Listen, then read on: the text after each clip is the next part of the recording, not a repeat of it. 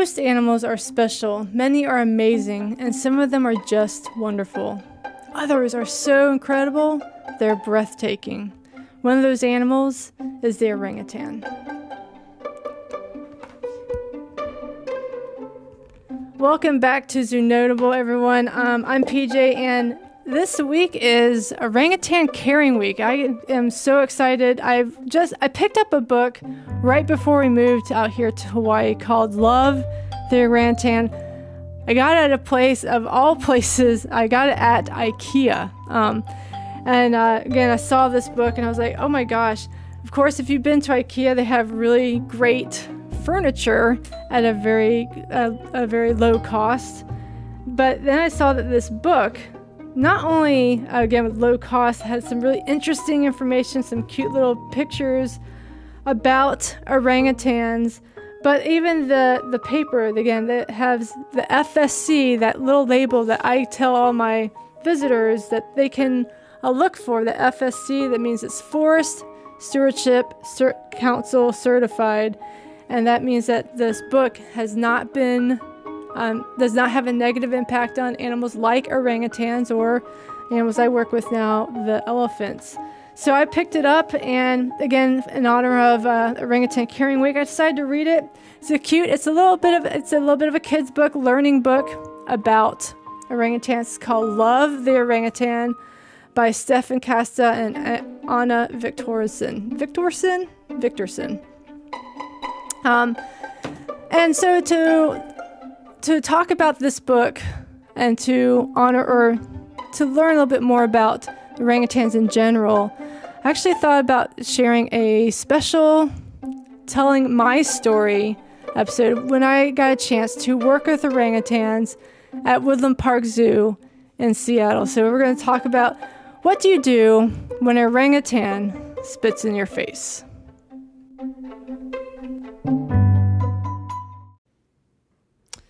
It was only my third day working in the primate unit, and I was immediately thrown a curveball. Hank, the primary keeper for the orangutans, walked into the prep kitchen with a slightly panicked expression. My volunteer called in sick, and Lisa is stuck with in the gorillas with the procedure. And I, I know you haven't been here that long and really aren't trained in the orangutan section, but can you help me out? I need to feed out breakfast and train with Haran. I just I can't work with him, Melody, and with Chinta. I just need you. Can you can you feed Chinta for me? I wiped my hands and stopped preparing the fruits and veggies for the small monkeys, the lion-tailed macaques, and lesser apes, those siamangs. I didn't know much about taking care of orangutans. I barely felt confident with the smaller primates, but I knew that Hank couldn't not successfully feed three orangutans altogether while hoping to work with one by himself. Yeah, I stammered. I'm sure my uncertainty was plain on my face. You you don't have to do anything. Just feed her in the corner away from Melody and Haran. I breathed a sigh of relief. Just feed orangutan? That sounded easy enough. When I moved to the Pacific Northwest after a literal lifetime on the East Coast, I felt I finally belonged. I sometimes refer to Seattle's Space Needle as the mothership, which finally called me home. There were plenty of zoos in the area and a couple aquariums, but I had my sights set on Woodland Park Zoo. It's an quaint neighborhood community on the outskirts of Seattle, Washington. Now, I was elated when management offered me a temporary keeper position to me, which I considered a blessing. Temporary keepers were like substitutes. They were called in to cover someone who's sick or injured, or, as in this particular case of me working in the primates unit, covering a zookeeper's maternity leave. Uh, being a temporary keeper reminded me of being a husbandry assistant back when I first entered the field with marine mammals. After 10 years' experience and being 100% responsible for the well being of an animal, it was kind of nice not having any training responsibilities while I got to build up my reputation and work with shiny new animals. Working at a zoo versus an aquarium or marine facility was a little bit of a culture shock. If I'd been working with marine animals, there is no way anyone would have asked me to help feed dolphins on my third day. I developed a particular work ethic as a result of many years trying to prove myself in the beginning of my career, so I think I'm impressed my supervisors. Honestly, my work ethic was more centered around the idea that I didn't want to be the newbie who screwed up with the other animals.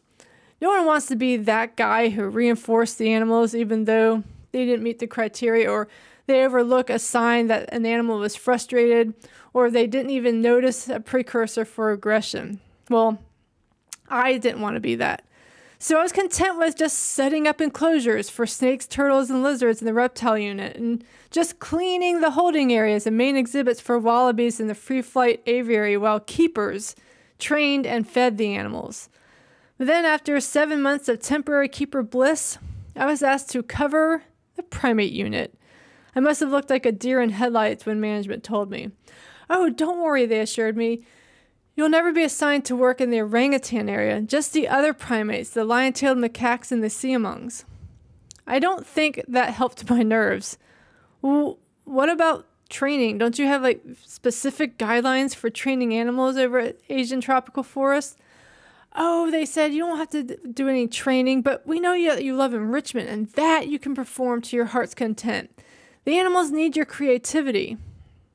Confident I could be a valuable asset in this regard, I figuratively packed my bags and moved to the primate section of the zoo. But now Hank needed my help for something dangerously close to training. and to be honest, every single time you step up to an animal, you are training them. But with animals like orangutans, again, these extremely smart and a specialized staff assigned and specifically trained to work with them, even feeding a small meal can completely change their behavior and maybe even wreck a training process. So I was really nervous. The orangutans at the zoo were notoriously smart. The older male, Towan, was featured in several nonfiction books about animal intelligence. And the females were no less notorious in their antics demonstrating orangutan intelligence. Would I screw up the orangutan's training if I did anything wrong?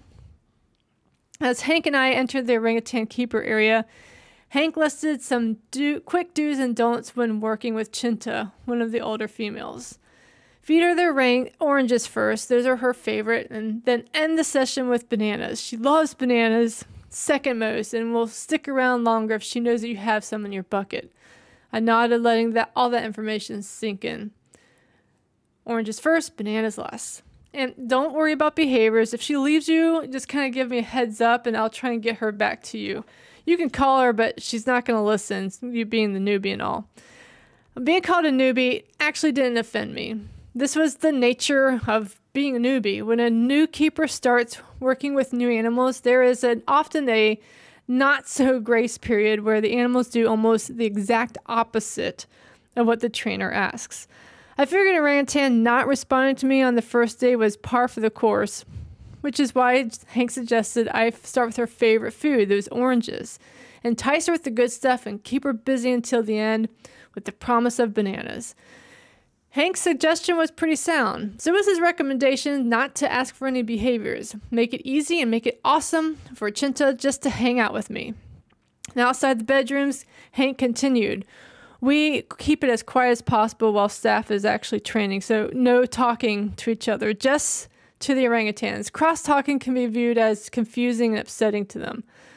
Hank unlocked the door and remembered one final piece of advice. Oh, don't look directly at the orangutans. They don't respond well to direct eye contact, especially from strangers. Now, the orangutan unit was one of the most complex exhibits I'd ever seen. The main habitat, where guests could view the orangutans, had two indoor areas and two large outdoor areas. There were five orangutans, all related in some manner. So the staff kept them separated into two groups to eliminate chaos between the males Haran and Towan, as well as ensure Towan didn't breed with his twin sister Chinta. The rings could be let out into either area, but only from the back holding areas, which really tripped me out. They were different from any other back holding I'd ever seen. Rather than being behind the scenes, the holding areas were actually located under the main exhibits. Tunnels led from the exhibits to underground sleeping quarters, four large bedrooms with two sleeping platforms each. Towan and Bella shared two bedrooms, while Chinta, Melati, and Haran shared the other two. The five orangutans stood at absolute attention, all eyes on me, when we approached the bedrooms. Hank gave Towan and Bella a piece of apple each and told them he'd be right back. They seemed to understand this concept and turned to snuggle in their beds, with their platforms covered with hay and burlap sacks, content that Hank acknowledged them and gave them a little snack. Melody and Haran also positioned themselves in a perfect spot for Hank to feed them while he worked on Haran's tooth cleaning. It's always impressive to see trainers working with more than one animal. It's a delicate balance of stationing one animal and rewarding them for just sitting there patiently and focusing on the animal being trained. I waited for Hank's signal that he was good, but Chinta got my attention first. Before Hank could even feed his, out his first piece of fruit to Melody and Haran, Chinta took a large sip of water from her drinker, looked at me, and spit the water directly into my face. I had to give her some credit. That orangutan had impeccable aim. She hit me squarely between the eyes. It was hard not to react to the water, but I managed to stifle a cry. Chinta's behavior is the epitome of how animals treat and react to substitute or temporary keepers' behavior, testing their new keepers just to see what they would do. And make no mistake, Chinta was definitely testing me. I looked at Hank for the quickest of moments, and he stared back at me. His eyes were wide in the deepest of apologies. He had forgotten one tiny tidbit of information for me what to do when a orangutan spits water in my face. So, what do I do? A female orangutans only weigh about 80 to 90 pounds, but just because I was bigger did not mean I was the boss. Besides, what was I going to do? Spank Chinta? First off, no, punishment is never considered an option with any animal. Second, there's like this, you know, thick mesh barrier between us. And third, again, no, who would think to spank an orangutan? So, with Hank's instructions not to talk with the orangutans present, even Hank felt helpless to assist or provide insight on how to deal with the situation. So this got me thinking what do trainers do when an animal, quote unquote, misbehaves? A lot of times, an animal simply makes a mistake caused by misunderstanding our cues, but once in a while, it's purposeful, like Chinta deliberately and accurately spitting water in my face.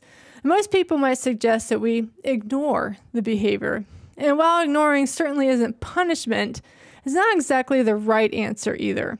Because some animals, particularly the creatures who thrive on attention from their trainers, view being ignored as a punishment. They may act re- poorly to it. Ignoring behavior can lead to escalation. Like ignoring the dolphins during my checkout dives with Lily wasn't encouraged. As Jay said, don't ignore, ignore them as it led to escalating dangerous behaviors such as pulling regulars out of mouth, masks off faces, and more aggressive interactions. Despite my background in not ignoring the animals, my first inclination to having an orangutan spit water in my face was to ignore Chinta. But again, that's not quite the right reaction. I wasn't concerned about Chinta acting aggressively toward me. It wasn't like she was going to drag me into her bedroom in retaliation to me ignoring her. But pretending she hadn't done anything at all wasn't the answer. Ignoring was no different from a timeout punishment, and it likely wouldn't stop the behavior. So let me ask you a question Have you ever tried ignoring unruly children? How does that usually work? Maybe you can carry on your work while chaos unfolds around you, but it doesn't actually stop the behavior. It's why moms around the world have perfected the look. Moms don't ignore bad behavior, and neither do animal trainers. Instead of ignoring Chinta, I decided to not react. I kept my gaze down, obeying Hank's instructions to avoid direct eye contact. Just because I couldn't make eye contact didn't mean I didn't couldn't look at the orangutan. I kept my gaze at Chinta's chest and got nailed with another squirt of water. This time right on the kisser. I got a little orangutan spit in my mouth, but I refused to even wipe my face. Any movement different from the position I was in right now could inadvertently reinforce Chinta to spit more water at me. Chinta prepared for attack number three, leaning down to take another sip of water, but she stopped mid drink. I was stone cold, keeping my eyes away from hers, but decidedly not ignoring her. I continued to look at her chest without reacting.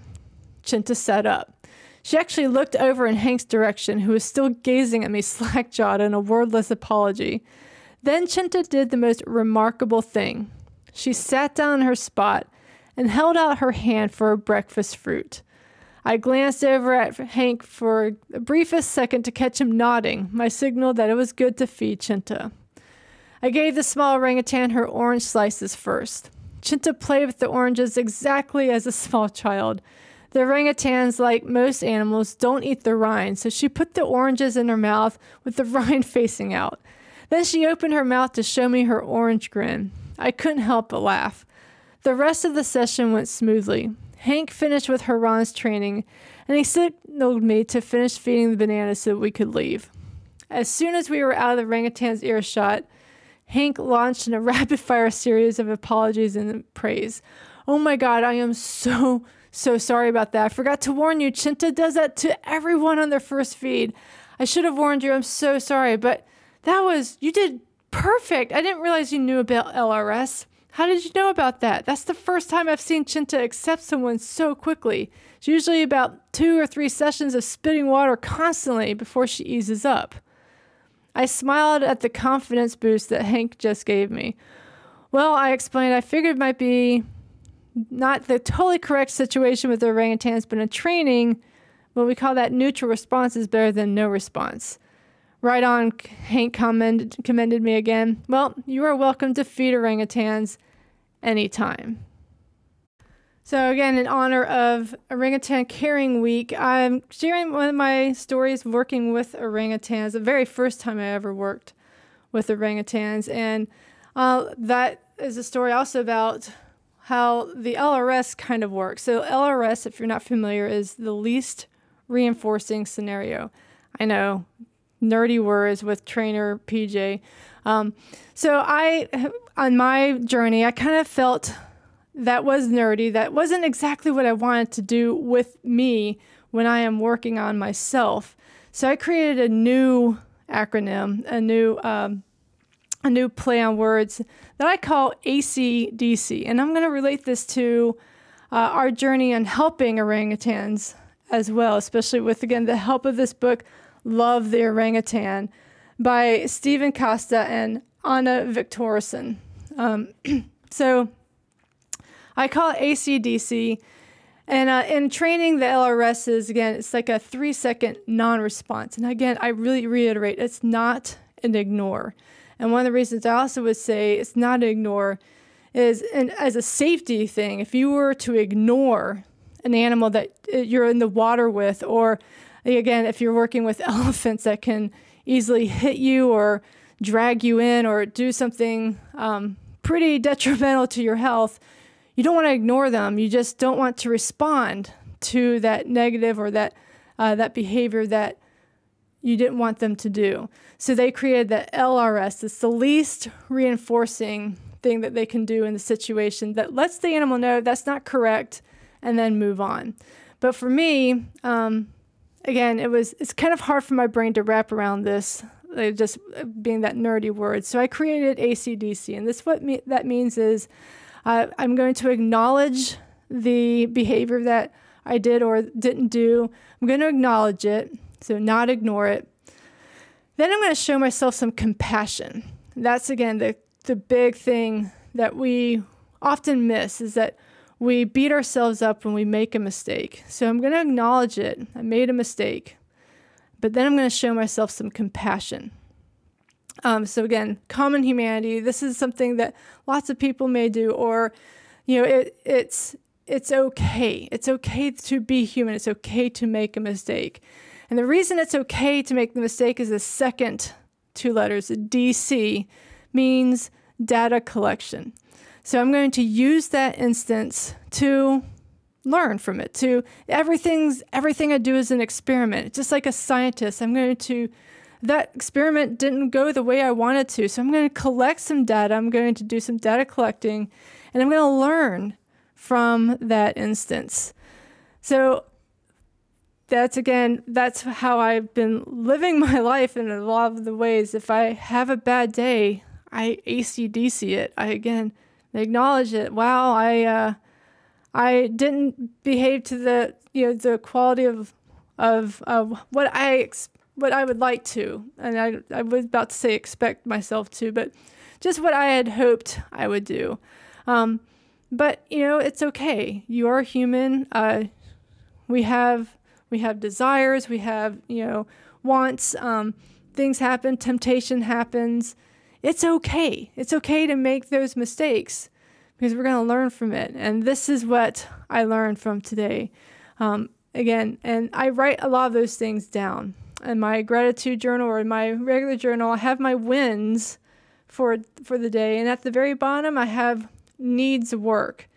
And again, it's not like this is you what you're failed at. It's just this is that data collection. I'm like, what do I need to focus on?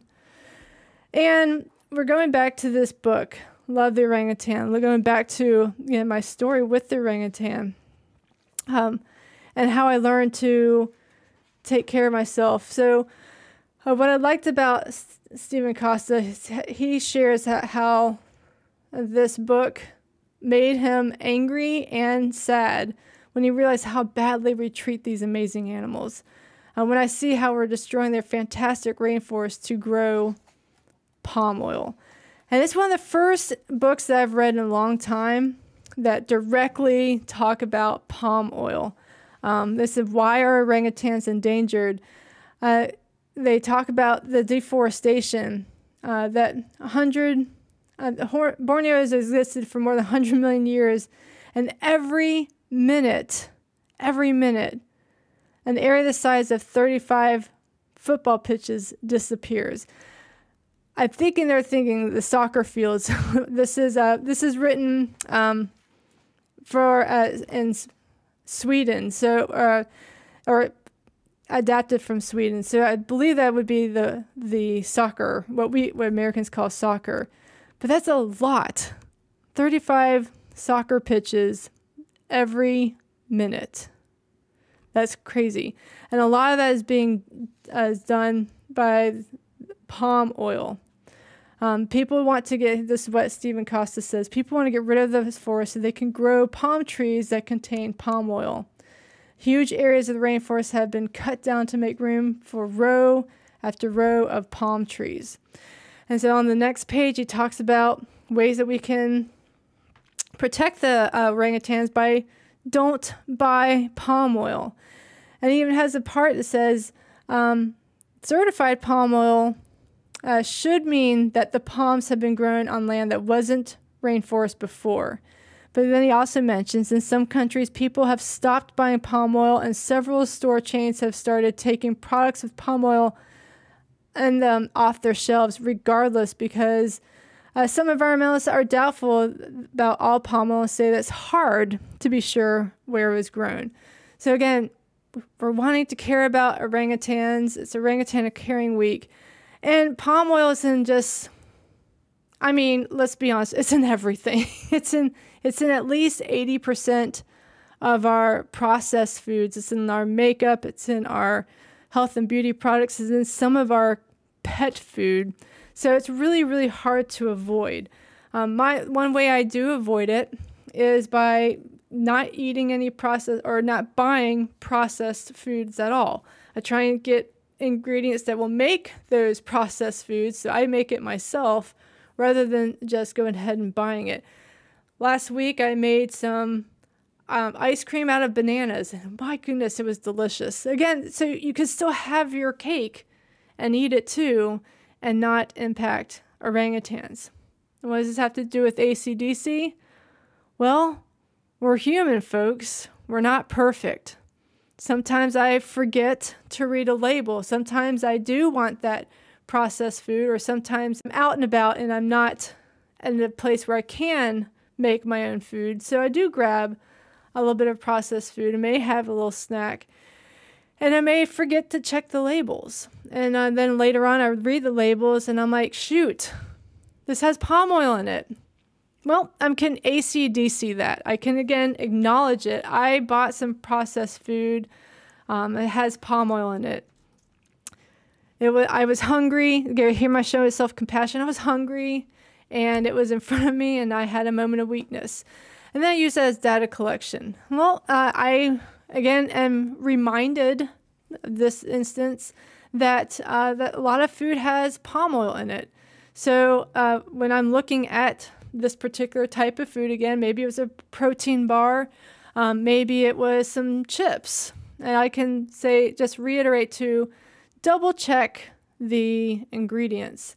Just learn from that mistake. And then, as I was talking about uh, last week with Bill Knauer and his, and uh, everyone has what it takes. There is no, we, we were talking at the beginning, there is no such thing as failure. It's either win or learn. And that's what the ACDC really is all about. That's what, again, orangutan spitting in my face really honestly taught me there is no failure. We either win or we learn. We have showing some com- uh, acknowledge what we did, show ourselves some compassion, and use some data collection. Let's ACDC that. And again, if you're a, if you're a rock star, if you like listening to uh, listening to ACDC, again, I call it. Let's get a little thunderstruck with that.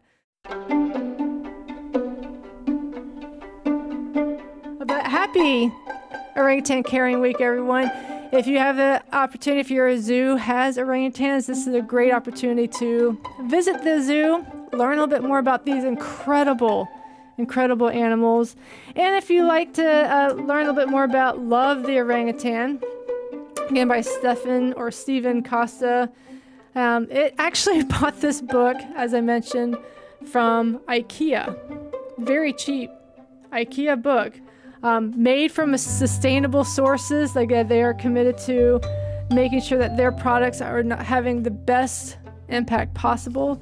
So it was a book made from sustainable sources about orangutans. It's actually a really neat little kids book to learn about these incredible animals and also what we can do to help protect them.